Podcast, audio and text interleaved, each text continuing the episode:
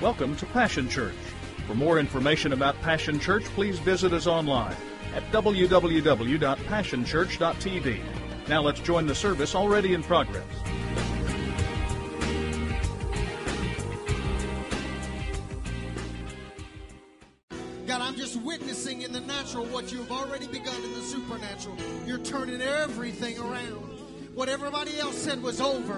Said, uh uh wait just a minute. What everybody else said there was no hope in, God, you said, no, there's hope, and I'm bringing it back. Where everybody else said you shouldn't even trust anymore, God, you're turning around, and now there's trust in my life again. There's breakthrough in my life again. There's hope in my life again. And I trust you this morning. We worship you, oh God. Come on, somebody worship the middle of your turnaround, begin to worship him. Father, I worship you. You're holy. You're holy. You're holy. You're holy. Yeah. And I trust you, oh God. And I worship you right in my turnaround, God. Even before I see the turnaround happen, I worship you.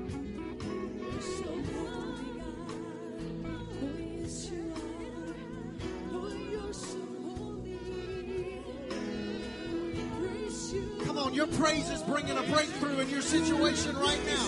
Come on, your worship is bringing a breakthrough in your situation right now. You've tried praying about it, start praising about it right now. Father, I worship you. Hallelujah. I need you, I need you, I need you, I need you. I need you.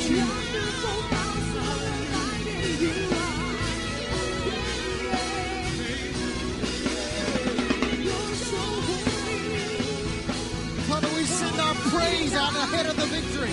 We send our praise out ahead of the battle. God, we send our worship out into the front lines. And we worship you out of our need this morning.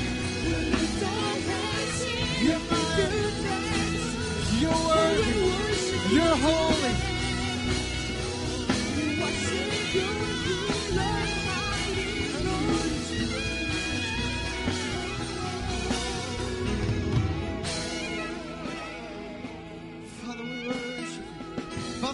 Folks in the house this morning that have been praying for months for a breakthrough. There are folks in the house that have been believing for, for years for a breakthrough. God, there are folks in the house that have been trusting you for a breakthrough. But Father, this morning we declare that like they did in the Old Testament, we will send our praisers out front. And before we ever get there, the victory will be won. Before we ever step in into the battleground, the victory will be won. So, Father, we praise you. We give you a preview this morning. This is what we're going to do when the victory's won. This is what we're going to do when the battle's been won. We will praise you. We will praise you.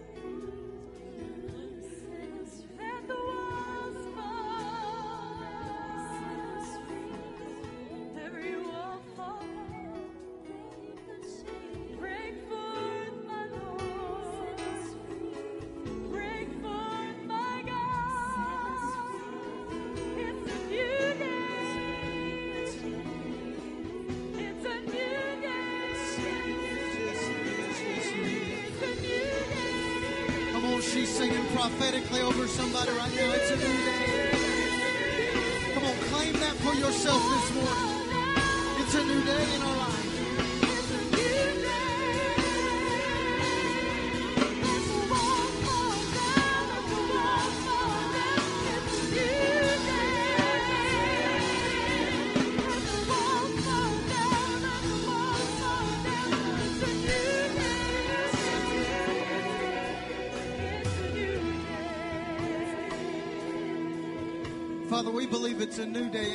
This morning. God, I pray that where there was apathy, you would bring passion. I pray, God, that where there was sickness, you would bring health. God, I pray that where there was need, you would bring provision right now. God, I pray that where there was distress, you would bring peace that passes all understanding. God, I pray that where there was depression, you would bring hope.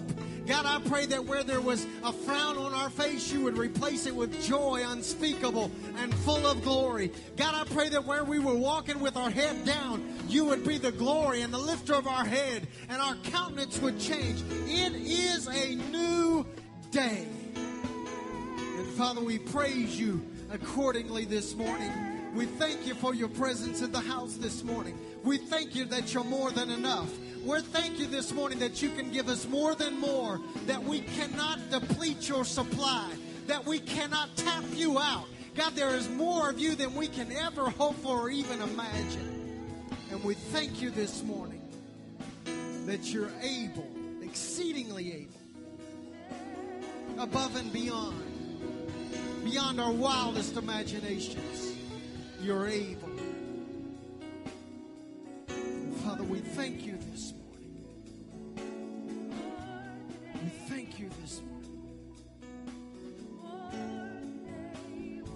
We thank you this morning.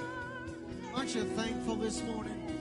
Aren't you thankful this morning that God is able? Come on, give him a hand clap of praise before we change gears here. Father, you're able, and we're thankful you're able. We worship you. We worship you. Come on, find three people. Say, He's able. He's able. Give him a high five. Touch him on the shoulder. Make contact. Say, He's able. He's able.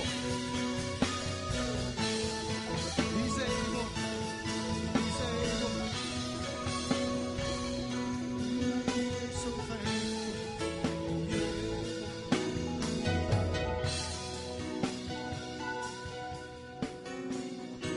Man, I'm thankful he's able. You may be seated if you want to. Aren't you glad God's in the house this morning? Amen. I'm thankful God is in the house this morning. We're also thankful that you're in the house this morning, and so we want to welcome you to Passion Church. Say we're so delighted that you're here. And process is what our church is about. We told you that the first step is encounter. We said the second step is equip, and we've been talking to you for the last two weeks about becoming equipped. How many of you know it's important to be equipped? Right? It's not enough to come dance the paint off the walls and shout. If you don't have the tools necessary to live, you're going to struggle. Doesn't matter how much you jump and shout on Sunday mornings, you've still got to be equipped so that you can live your life. Let's do this. How many of you can illustrate equipped? All right? Encounters hands up. Equipped is open, open, open. Ah, almost. You got to study a little, little more this week. And then we're, the last step is engage, which is hands out, right? That's our secret handshake. Y'all don't tell nobody about that handshake, all right? So, uh, you ready, Danny? Nah, forget it. We'll forget it. I had this cool little video. I'll show it to you next week, maybe. Anyway, two weeks ago, I told you that w- as we begin this Equip series called What Are You Good For? That David's mighty men were the perfect examples of us. The Bible says in description of them that they were basically misfits. If you read it in the Message Bible, it says exactly that. They were a bunch of misfits because they were distressed, they were in debt, and they were discontent. And I told you that that describes us. Most of us are either distressed, in debt, or discontent. Then I told you that the really incredible thing about the story of David's mighty men was that he was able to turn all those kind of folks around and turn them into a mighty fighting force because of four reasons. The first was they rallied around a common goal or cause, which for us is our passion process. Then, second, I told you that they were able to become mighty men because they fought for one another. Instead of fighting against one another, they fought for one another. How many of you fought for somebody this week? Oh, come on, be honest now. You prayed for somebody in in this room. I hope you did. I've been I've been fighting for some of you this week. And, and then it's then then I told you that they had to be willing to fight. This is not going to be an easy journey. This is going to be hard work. When you take distressed, discontent, indebted people and try to turn them around, it may take some time. We've got to fight this thing out. And then finally, I told you that the final step to find the corporate de- destiny was that they rallied around a leader. They trusted their leader, and so we dealt with that. So last week I began a story with you, my favorite story in the whole Bible, I think, about Abishai. And you will remember that I told you that, that David's sister had a son by the name of Abishai, and it was one of his mighty men. And, and I told you that out of the story of Abishai, that if we look carefully, we can discover principles that will help us to find our destiny individually. How many of you want to know what you're good for? Amen. I want to know what I'm good for. I don't want anybody to have to look at me and say, What in the world are you good for? I want to know. And I told you that out of Abishai's life story, we could find principles or or or guidelines or illustrations of how we could find our destiny. And so I said that the first thing that, that is so important is that you got to know his name because his name means the father of a gift. And so Abishai, when he was called the father of a gift, we, we realize that he instantly is set on this journey trying to discover what his gift is. And he spends the rest of his life trying to discover what his gift is so that he can give his gift. And, and so I told you out of that that there, the first two principles was this. The first is, is that you have to listen to the whisper again. Because just as Abishai's father leaned over his crib and said, Your name is Abishai, you're the father of a gift, and he whispered to him on a nightly basis and told him he was destined, the truth and the, and the fact of the matter is, is that God is leaning over you right now, every day of your life, and whether you know it or not, whether your mom and daddy knew it or not, whether anybody else realizes it or understands it or not, you too are an Abishai. You too are the father of a gift. You too have a great destiny and great significance that lies in you. And the way that you get that that is you got to tune your ear right to the right voice and quit listening to all the voices that say you're a nothing, you're a nobody, you'll never amount to anything. You need to hear God again. He's saying this morning you're destined. There's significance for you. And then, secondly, I told you that Abishai was constantly trying to give his gift.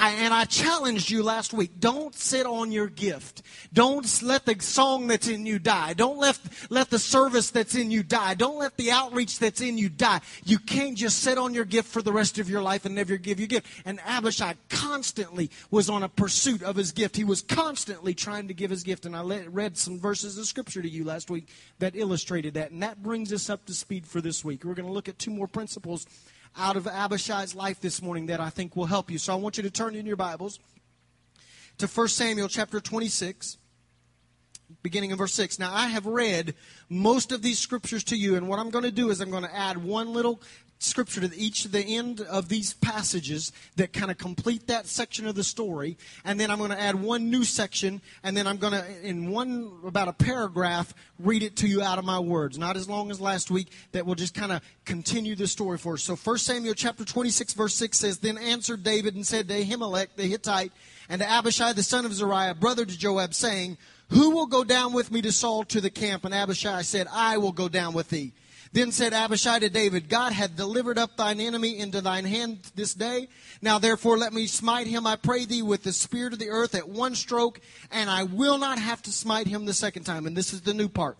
And David said to Abishai, Destroy him not, for who can put forth his hand against Jehovah's anointed and be guiltless? 1 Samuel chapter 24. I read this part to you. Saul went into the cave to relieve himself. And David and his men were hiding at the back of the cave, and they whispered to David, The Lord told you he was going to let you defeat your enemies and do whatever you want with them. This must be the day that the Lord was talking about. So David sneaked over and cut off a small piece of Saul's robe, but Saul didn't notice a thing. Here, notice a thing. Here's the new part. And he said to his men, God forbid that I should have done this to my master, God's anointed, that I should so much as raise a finger against him. He's God anointed.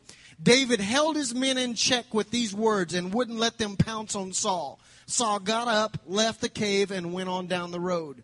Then I told you the story of how Absalom took over power and, and rebelled against his own father David and threw him out of the throne. And David, rather than fighting his own son, decided to leave. And I read to you this passage of scripture, 2 Samuel chapter 16, verses 5 through 6 and 9 through 10. And when King David came to Bahurim, behold, there came out thence a man of the family the house of Saul, whose name was Shimei, the son of Gera. He came out and he cursed still as he came, and he cast stones at David and all the servants of the king David. And all the people and all the mighty men were on his right hand and on his left hand. And then Abishai spoke up and he said this. Why should this dead dog curse my lord the king? Let me go over, I pray thee, and take off his head. He was constantly trying to give his gift. And then listen, here's the new part. And the king said, What have I to do with you, ye sons of Zeruiah? Because he curseth, and because Jehovah hath said unto him, Curse David. Who then shall say, Wherefore hast thou done so? Then I read to you that Absalom was killed by Abishai's brother. And so they're coming back into the, the palace area and they're walking down the road. And 2 Samuel chapter 19, verses 16, 19, 21 through 22, Shimei comes back and it says, Shimei, the son of Gera, the Benjamite who was a Bahurim, hasted, came down with the men of Judah to meet King David. And he said unto the king, Let not my Lord impute iniquity unto me, neither do thou remember what that which thy servant did perversely the day that my, the Lord my king went out of Jerusalem, that the king should not take it to his heart. Again, Abishai pipes up, wanting to give his gift. But Abishai, the son of Zeruiah, answered, Shall not Shimei be put to death for this because he cursed Jehovah's anointed? Now listen to the new part. And David said, What have I to do with you, you sons of Zeruiah, that you should this day be adversaries unto me? Shall there any man be put to death this day in Israel? For do not I know that I am this day king over Israel? And then the brand new section, First Chronicles chapter 11, verses 10, verses 20 and 21, says, Now these are the chief among the mighty men whom David had, who showed themselves strong with him in his kingdom, together with all of Israel, to make him king, according to the word of Jehovah concerning Israel. And Abishai, the brother of Joab, he was the chief of the three for he lifted up his spear against 300 and slew them. And he had a, na- a name among the three. Of the three, he was more honorable than the two, and was made their captain. Howbeit, he attained not to the first three. Now, in my own words, two paragraphs. He's offered three times. Three times he's been refused. The whisper has grown quieter. Abishai remains faithful to David. He proves himself in battle. He kills 300 enemy soldiers single handedly in one battle and 18,000 Edomites in another. He is promoted to captain of David's army. He is famous. Scripture says that Abishai has a name among the mighty men, and that was the issue. He had a name. He was successful, brave, well known, applauded, and still he couldn't get away from his name. The whisper wasn't loud, but it was constant. To be continued. Got to come back next week. Now, the principles that I want to share with you. Last week I dealt principle number one, principle number two. I want to give you principle number three and principle number four this morning. These are those. Hear me carefully. I believe that Abishai tried to give his gift on four different occasions. I know we can only prove three. I think he tried the first time in the cave when Saul came in to relieve himself. Can't prove that one, but I believe it was Abishai because of the pattern of his life. He was constantly trying to give his gift over and over again. So we see that that uh, when David goes down into Saul's camp to sneak up on Saul, it was Abishai that said, "Let me kill him." When Shimei came out the first time as David's going out in, in shame and embarrassment, it was Abishai that said, "Let him kill, let me kill him." And when he came back after his son Absalom had died, it was Abishai that said, "Let me kill him." He was constantly trying to give his gift. But hear me this morning. Threw him a curveball on the on the video. Anyway, uh, let's do this. How many of you can illustrate equipped? All right, encounters hands up. Equipped is open, open, open. Ah, almost. Got to study a little, little more this week. And then we're, the last step is engage, which is hands out. Right? That's our secret handshake. Y'all don't tell nobody about that handshake. All right. So, uh, you ready, Danny? Nah, forget it. We'll forget it. I had this cool little video. I'll show it to you next week, maybe. Anyway, two weeks ago, I told you that w- as we begin this Equip series called What Are You Good For? That David's mighty men were the perfect examples of us. The Bible says, in description of them, that they were basically misfits. If you read it in the Message Bible, it says exactly that. They were a bunch of misfits because they were distressed, they were in debt, and they were discontent. And I told you that that describes us. Most of us are either distressed, in debt, or discontent. Then I told you that the really incredible thing about the story of David's mighty men was that he was able to turn all those kind of folks around and turn them into a mighty fighting force because of four reasons. The first was they rallied around a common goal or cause, which for us is our passion process. Then, second, I told you that they were able to become mighty men because they fought for one another. Instead of fighting against one another, they fought for one another. How many of you fought for somebody this week? Oh, come on, be honest now. You prayed for somebody in in this room. I hope you did. I've been I've been fighting for some of you this week. And, and then it's then then I told you that they had to be willing to fight. This is not going to be an easy journey. This is going to be hard work. When you take distressed, discontent, indebted people and try to turn them around, it may take some time. We've got to fight this thing out. And then finally, I told you that the final step to find the corporate de- destiny was that they rallied around a leader. They trusted their leader, and so we dealt with that. So last week I began a story with you, my favorite story in the whole Bible, I think, about Abishai.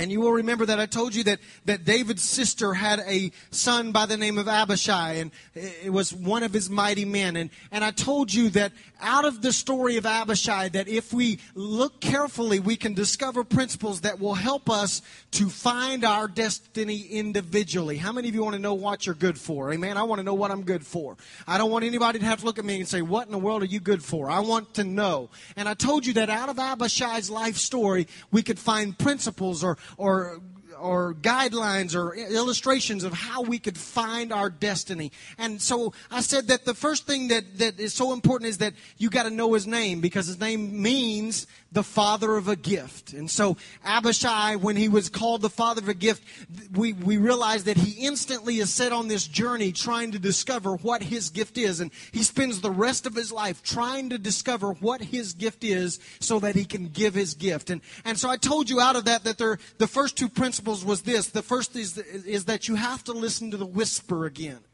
Because just as Abishai's father leaned over his crib and said, Your name is Abishai, you're the father of a gift, and he whispered to him on a nightly basis and told him he was destined, the truth and the, and the fact of the matter is, is that God is leaning over you right now, every day of your life, and whether you know it or not, whether your mom and daddy knew it or not, whether anybody else realizes it or understands it or not, you too are an Abishai. You too are the father of a gift. You too have a great destiny and great significance that lies in you. And the way that you get that that is you got to tune your ear right to the right voice and quit listening to all the voices that say you're a nothing, you're a nobody, you'll never amount to anything. You need to hear God again.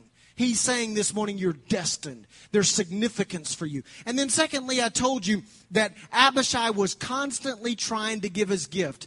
I, and I challenged you last week don't sit on your gift. Don't let the song that's in you die. Don't let, let the service that's in you die. Don't let the outreach that's in you die. You can't just sit on your gift for the rest of your life and never give your gift. And Abishai constantly was on a pursuit of his gift. He was constantly trying to give his gift. And I read some verses of scripture to you last week that illustrated that. And that brings us up to speed for this week. We're going to look at two more principles out of Abishai's life this morning that I think will help you. So I want you to turn in your Bibles to 1 Samuel chapter 26, beginning in verse 6. Now, I have read most of these scriptures to you, and what I'm going to do is I'm going to add one little scripture to each of the end of these passages that kind of complete that section of the story. And then i'm going to add one new section and then i'm going to in one about a paragraph read it to you out of my words. Not as long as last week that will just kind of continue the story for us. So 1 samuel chapter 26 verse 6 says then answered david and said to ahimelech the hittite and to abishai the son of zeruiah brother to joab saying who will go down with me to saul to the camp and abishai said i will go down with thee then said Abishai to David, God hath delivered up thine enemy into thine hand this day. Now therefore let me smite him, I pray thee, with the spear of the earth at one stroke, and I will not have to smite him the second time. And this is the new part. And David said to Abishai, Destroy him not, for who can put forth his hand against Jehovah's anointed and be guiltless? 1 Samuel chapter 24. I read this part to you. Saul went into the cave to relieve himself. And David and his men were hiding at the back of the cave, and they whispered to David, The Lord told you he was going to let you defeat your enemies and do whatever you want with them. This must be the day that the Lord was talking about. So David sneaked over and cut off a small piece of Saul's robe, but Saul didn't notice a thing. Here, notice a thing. Here's the new part. And he said to his men, God forbid that I should have done this to my master, God's anointed, that I should so much as raise a finger against him. He's God anointed. David held his men in check with these words and wouldn't let them pounce on Saul. Saul got up, left the cave, and went on down the road. Then I told you the story of how Absalom took over power and, and rebelled against his own father David and threw him out of the throne. And David, rather than fighting his own son, decided to leave. And I read to you this passage of scripture, 2 Samuel chapter 16, verses 5 through 6 and 9 through 10. And when King David came to Bahurim, behold, there came out thence a man of the family the house of Saul, whose name was Shimei, the son of Gera. He came out and he cursed still as he came, and he cast stones at David and all the servants of the king David. And all the people and all the mighty men were on his right hand and on his left hand. And then Abishai spoke up and he said this. Why should this dead dog curse my lord the king? Let me go over, I pray thee, and take off his head. He was constantly trying to give his gift. And then listen, here's the new part. And the king said, What have I to do with you, ye sons of Zeruiah? Because he curseth, and because Jehovah hath said unto him, Curse David, who then shall say, Wherefore hast thou done so? Then I read to you that Absalom was killed by Abishai's brother. And so they're coming back into the, the palace area and they're walking down the road. And 2 Samuel chapter 19, verses 16, 19, 21 through 22, Shimei comes back and it says, Shimei, the son of Gera, the Benjamite, who was a Bahurim, hasted, came down with the men of Judah to meet King David. And he said unto the king, Let not my Lord impute iniquity unto me, neither do thou remember what that which thy servant did perversely the day that my, the Lord my king went out of Jerusalem, that the king should not take it to his heart. Again, Abishai pipes up, wanting to give his gift. But Abishai, the son of Zeruiah, answered, Shall not Shimei be put to death for this because he cursed Jehovah's anointed? Now listen to the new part. And David said, What have I to do with you, you sons of Zeruiah, that you should this day be adversaries unto me? Shall there any man be put to death this day in Israel? For do not I know that I am this day king over Israel? And then the brand new section, First Chronicles chapter 11, verses 10, verses 20 and 21, says, Now these are the chief among the mighty men whom David had, who showed themselves strong with him in his kingdom, together with all of Israel, to make him king, according to the word of Jehovah concerning Israel. And Abishai, the brother of Joab, he was the chief of the three for he lifted up his spear against 300 and slew them. And he had a, na- a name among the three. Of the three, he was more honorable than the two, and was made their captain. Howbeit, he attained not to the first three. Now, in my own words, two paragraphs. He's offered three times. Three times he's been refused. The whisper has grown quieter. Abishai remains faithful to David. He proves himself in battle. He kills 300 enemy soldiers single handedly in one battle and 18,000 Edomites in another. He is promoted to captain of David's army. He is famous. Scripture says that Abishai has a name among the mighty men, and that was the issue. He had a name. He was successful, brave, well known, applauded, and still he couldn't get away from his name. The whisper wasn't loud, but it was constant. To be continued. Got to come back next week. Now, the principles that I want to share with you. Last week I dealt principle number one, principle number two. I want to give you principle number three and principle number four this morning. These are those. Hear me carefully. I believe that Abishai tried to give his gift on four different occasions. I know we can only prove three. I think he tried the first time in the cave when Saul came in to relieve himself. Can't prove that one, but I believe it was Abishai because of the pattern of his life. He was constantly trying to give his gift over and over again. So we see that that uh, when David goes down into Saul's camp to sneak up on Saul, it was Abishai that said, "Let me kill him." When Shimei came out the first time as David's going out in, in shame and embarrassment, it was Abishai that said, "Let him kill, let me kill him." And when he came back after his son Absalom had died, it was Abishai that said, "Let me kill him." He was constantly trying to give his gift, but hear me this morning. Write that down. He always asked before he struck. Some of you never give your gift because no one asked you. And I told you last week, I don't want you to wait until you're asked. I don't want you to have to wait until somebody comes and begs you, come on, give your gift. You got such a great gift. Can, we just need you so bad. Won't you just kind of help us? We really need you to plug this hole. Come on, baby. Come on. We need, and, and they, they pat you on the back. We don't need that. We will, you need to be willing. You need to be trying to give your gift every week. Every gift I got to find out. If I'm not sure what my gift is, I'm going to give it. I'm going to give it. I'm going to keep trying to give it until I find it. But here's the principle you should learn to always ask before you strike. Well, you say, what's so important about that? Let me tell you what's so important about that. I remembered in the New Testament and in the Garden of Gethsemane, Gethsemane when, the, when the soldiers came to get uh, Jesus, Peter didn't ask permission and he struck. And what happens? He gets rebuked by the Lord. The only time that we cause problems and we create bad situations is when we try to give our gift in the wrong time. When we try to find our gift and we just uh, throw it out there. And what I've discovered is that although Abishai was always asking or always trying to give his gift, he was always faithful to ask permission first. He may not have had the best handle on timing, but he had a great handle on authority and spiritual submission. He understood the principle that I got to find the, the, the authority that's in that place and I got to submit to it and say, is this the right time? Should I give my gift now? I'm willing. I'm standing here. I'm, I'm dying to give my gift. But let me ask you first, is this okay? Is this the right time? See, I've discovered something that so many of us are so anxious to give our gift that a lot of times we get out of line. And most of us, we're so anxious to give this, find our destiny and give this gift that God has placed in us that we end up just throwing our gift around. And what happens is it creates chaos and it creates pain, and people have to come behind us and clean up our mess. Some of us get the big head because we're so gifted, and so now nobody can tell us when it's the right time and it's the wrong time, and what we should, how we should give our gift, and when we shouldn't give our gift. And so we hurt people because we're not willing to submit. We get a business card that says "Have gift, we'll travel." Right? I'll just do my part. I'm ready. I, I, every opportunity. And so we've got to be careful that we learn to ask permission. John Maxwell says it like this He says, The wrong action at the wrong time leads to disaster. The right action, because some of you are gifted and we want you to give your gift, and it's the right action for you to give your gift. But if you do the right action at the wrong time, it brings resistance. And the wrong action at the right time is a mistake, but the right action at the right time results in success. The reason it is so important for you to learn the principle of asking before you strike because timing is crucial. Timing is everything.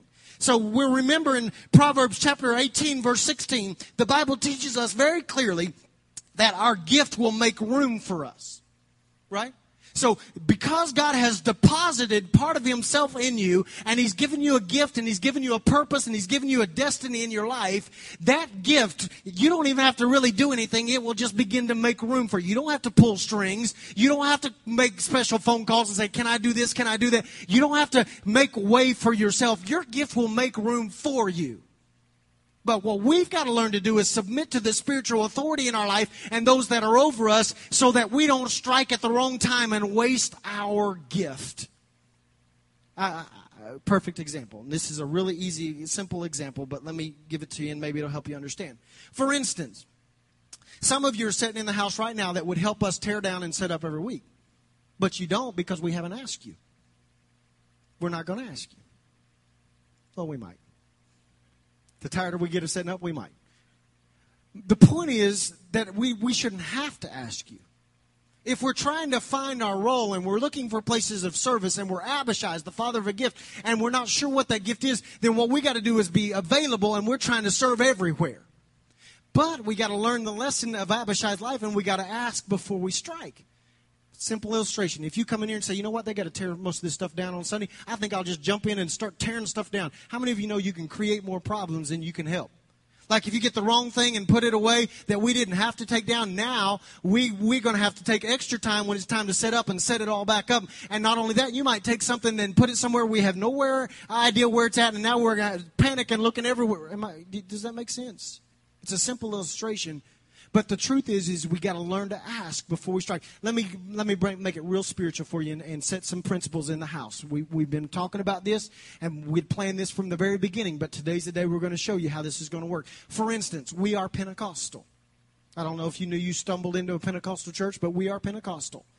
We're not Pentecostal because it's in our name. It's not, we're not Pentecostal because we're part of a Pentecostal conference. We're not Pentecostal because we're Pentecostal part of a denomination. Listen, we are Pentecostal but because we have experienced the power of Pentecost in our lives and we are anticipating and expecting the manifestation of God in the house through signs and wonders and spiritual gifts. And that includes tongues and interpretations and words of wisdom and words of knowledge and healing and faith and the whole gamut. Now, Paul taught us very clearly that if we just walk in here and we all give our gift all at the same time, it creates chaos. Right? So we got to learn the principle. We got to ask before we strike. I believe, I am convinced over the last few weeks that at moments during our praise and worship, there have been words of wisdom and words of knowledge and perhaps tongues and interpretation that should go forth. But some of you have hesitated because you had already learned this principle. You always ask before you strike, and I'm glad you learned it because it creates chaos otherwise. So we're going to help you. We're going to ask you to who to ask, we're going to teach you who to ask. Are you ready?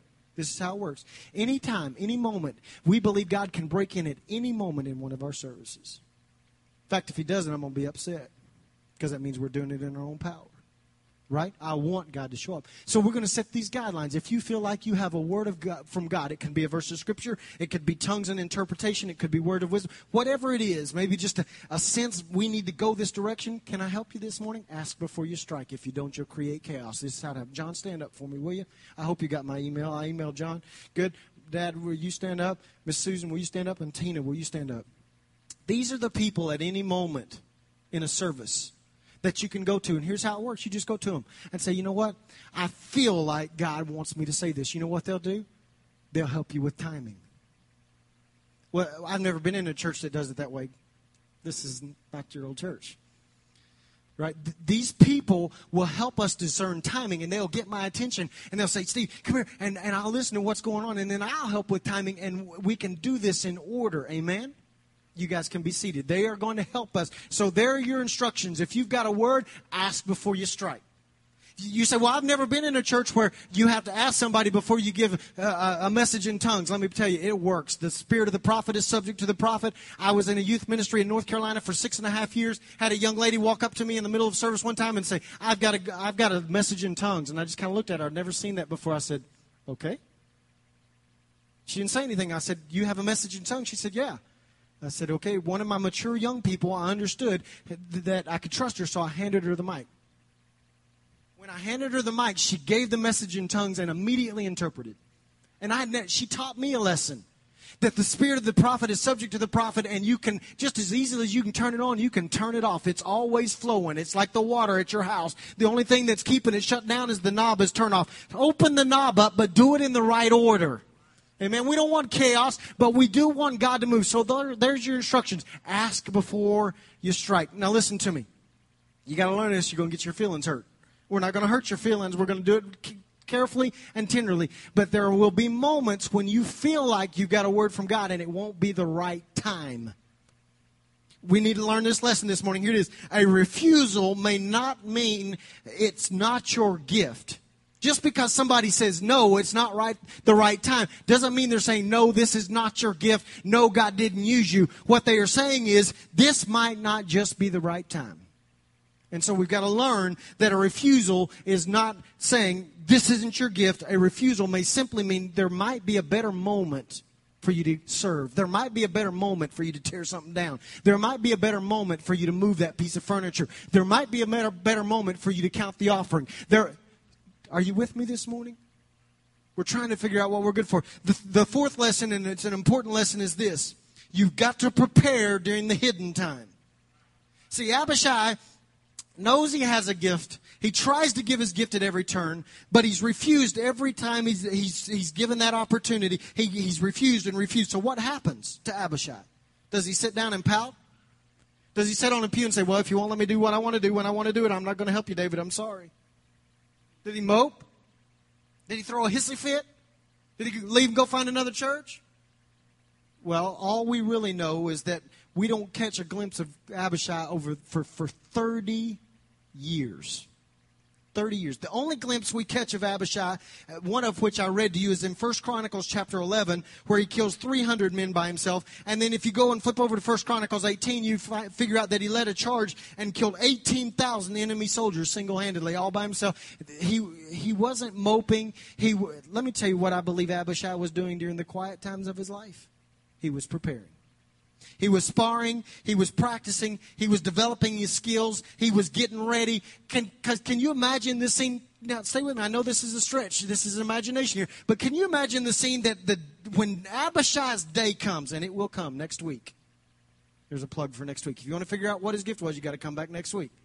When his day shows up, if Abishai says, hang on just a minute, destiny, hang on just a minute, purpose, hang on just a minute, significance, I got to go get ready. I know I've known for 30 years that I was to have this day, but now if you would just give me a couple more weeks, I could go practice and sharpen my sword and get my spear ready, and I could get my, my sumo moves all together and my MMA moves all together, and then come back and we'll have us a little tussle. Then I'm ready to give my gift. How many of you know he would have missed his purpose? It would have been too late. We say, well, Steve, that's kind of crazy. Is it? Because isn't that what most of us do? I've already declared to you, I've already said that every person under the sound of my voice is an Abishai. You are the father of a gift. God has significance and destiny planned for you. We know that God has gifted us to accomplish something in His kingdom on this earth. And yet, during the quiet times, most of us, what we do is we pout, we piddle, and we procrastinate. We don't do nothing. If somebody would give me a microphone, then I would give my gift. If somebody would applaud for me, then I would probably get ready and give my gift. If somebody would pat me on the back and talk good about me and put my name in the bulletin, then I might give my gift. And so during the hidden moments of our life, we're not doing squat. And the day shows up, and we have to go, well, now, wait a minute. I, I, know I had a gift, but I haven't really gotten it ready. So if you could come back next week, then I'll serve in the nursery. Then I'll work in the children's church. Then I'll go on outreach. Then I'll tell somebody about Jesus. Then I'll sing. Then I'll play my instrument. And guess what? You're too late. Your opportunity's gone.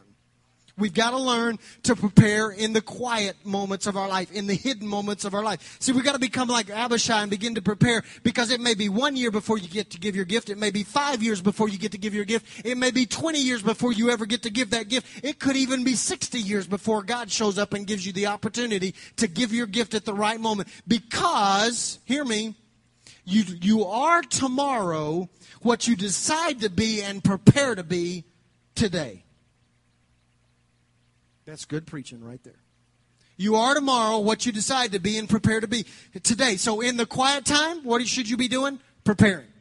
In the unseen moments, what should you be doing? Preparing. In the mean time, I always love that phrase, the mean time. When things aren't going well, when everybody's turned their back on you, when nobody else pays you any attention, in the meantime, when your world's falling apart and it's going really bad and nothing's working out the way you thought it was going to, in the meantime, you should what? Prepare.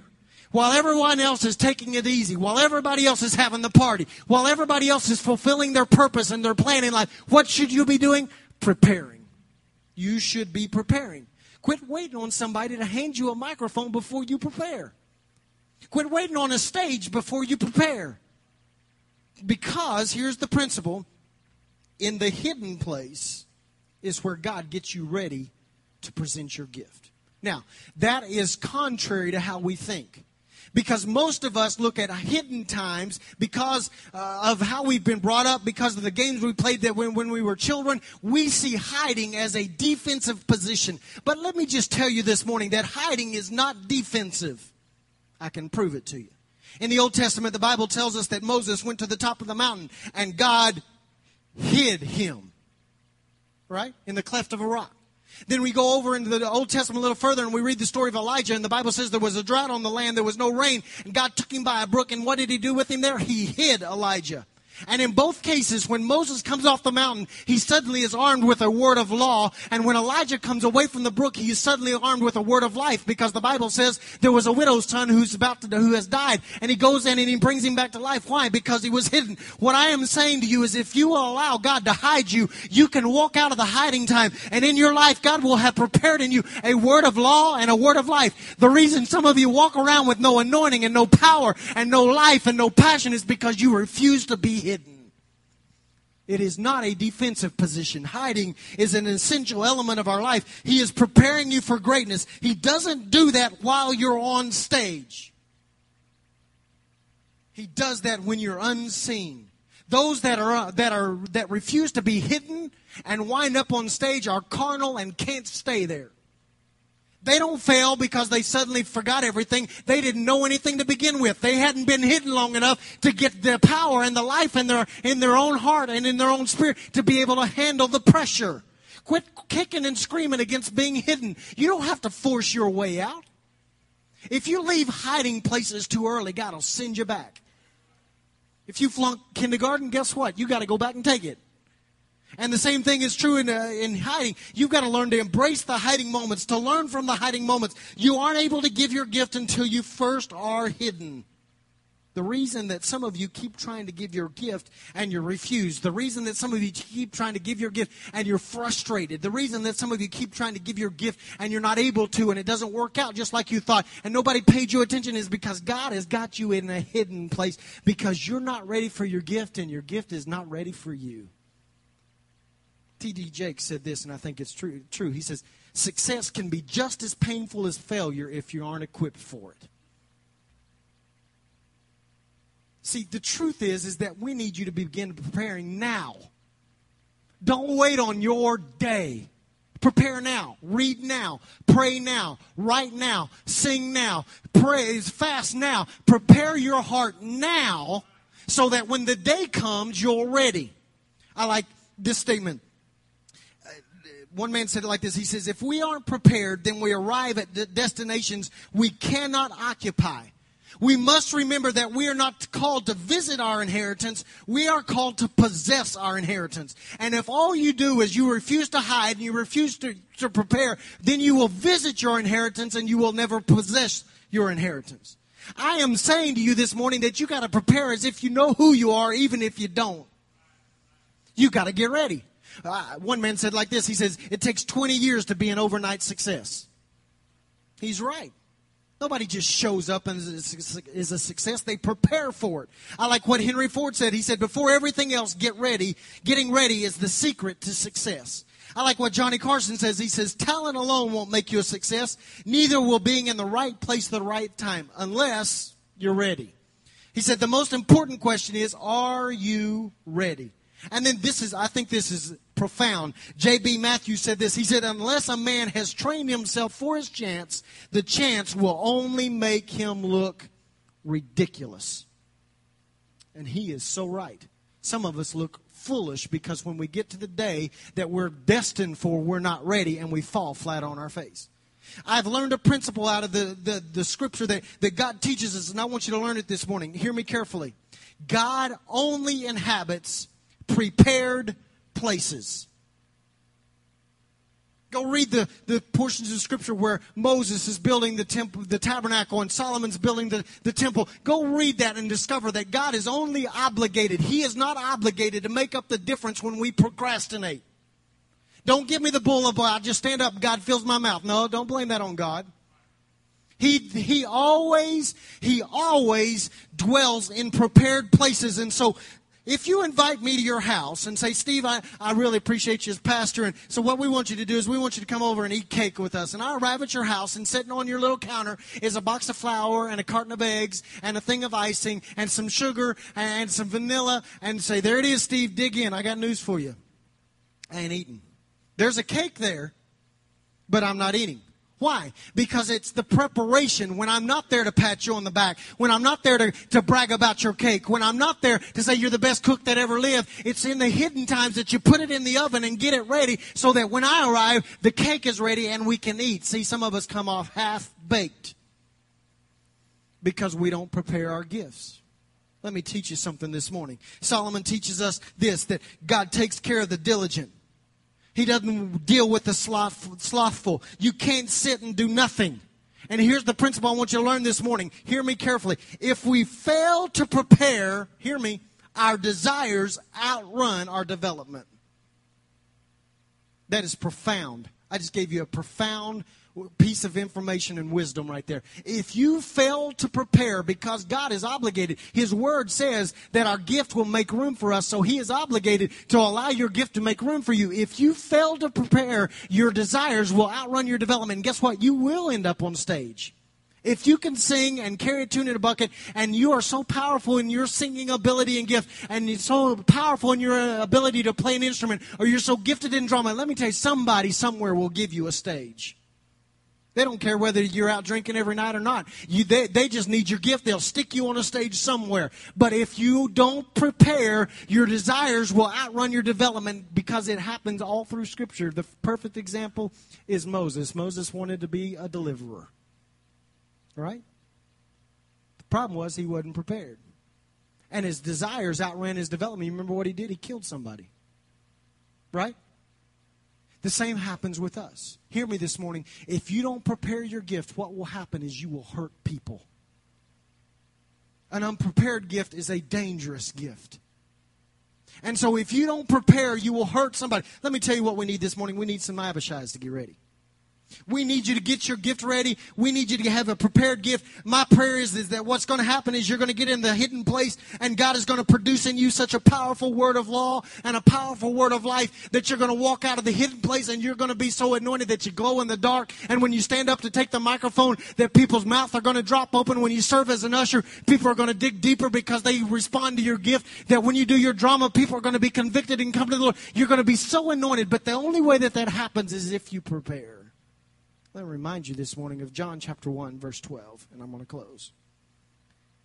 That portion of Scripture teaches us this principle. It says he gives us power to become the sons of God, those any that believe, right?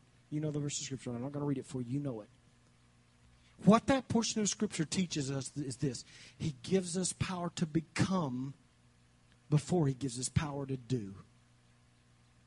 And some of you have been trying to do before you became.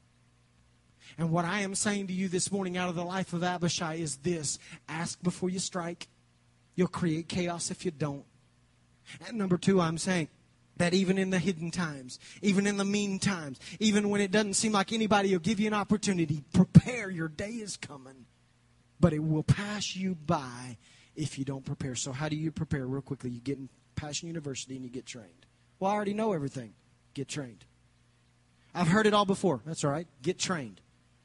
I could teach it better than they can. That's all right. Get trained. I could sing better than they can sing. That's all right. Stand out there and worship when nobody's paying you any attention and nobody will hand you a microphone. Get ready. Prepare. Because their day is coming, and when it comes, you have to be ready to move. We can't wait on you to prepare then. Those are the lessons out of Abishai's life. Your, your gift will make room for you, but you need people in your life that can look you square in the eye and get rid of your rough edges and then release you. You're Abishai's. Every one of you. Learn the lesson. Stand with me this morning. I encourage you strongly to be here next week. How does the story end? I feel like Paul Harvey, the rest of the story. We're going to do the rest of the story next week. You are going to be blown away what happens. It's a, one of the most incredible stories in the Bible. You want to be here, I promise you. But if you can't be, then you can listen on the internet. But I want you to learn these lessons. You're the father of a gift, hear the right whisper. Try to give your gift at every occasion, but ask before you strike.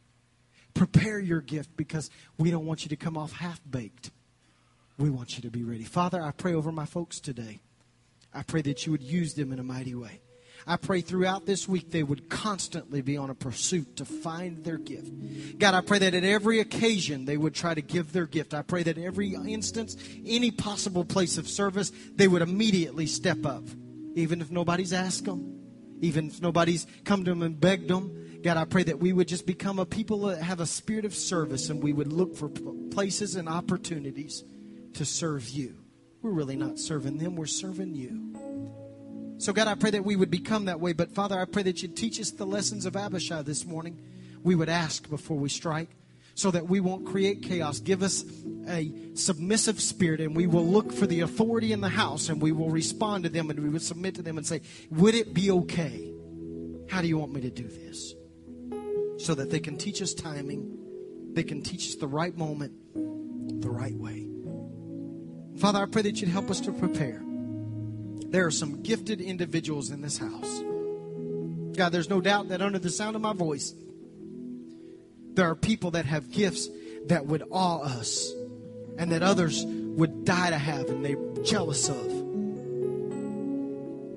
And some of us keep wondering, well, God, why won't you let me on stage? Why won't you let me give my gift?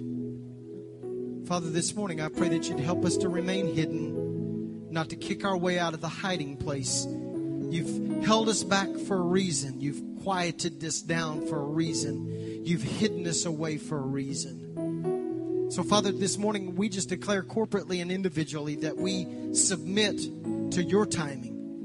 Help us to be faithful in the quiet times. God, I pray that we would begin to prepare. We would practice. We would sing. We would write. We would pray. We would study. We would do whatever we've got to do to get ready so that when our day comes, and it will come, that we won't look, that we will not look ridiculous. But we will follow the command of Peter when he tells us that we're chosen generation, a royal priesthood, teaching us that we're Abishai's, we're the father of the gift. But how do we do our work? How do we serve? We show forth the excellencies of his name. How do we do that? By preparing. Father, help us to be prepared.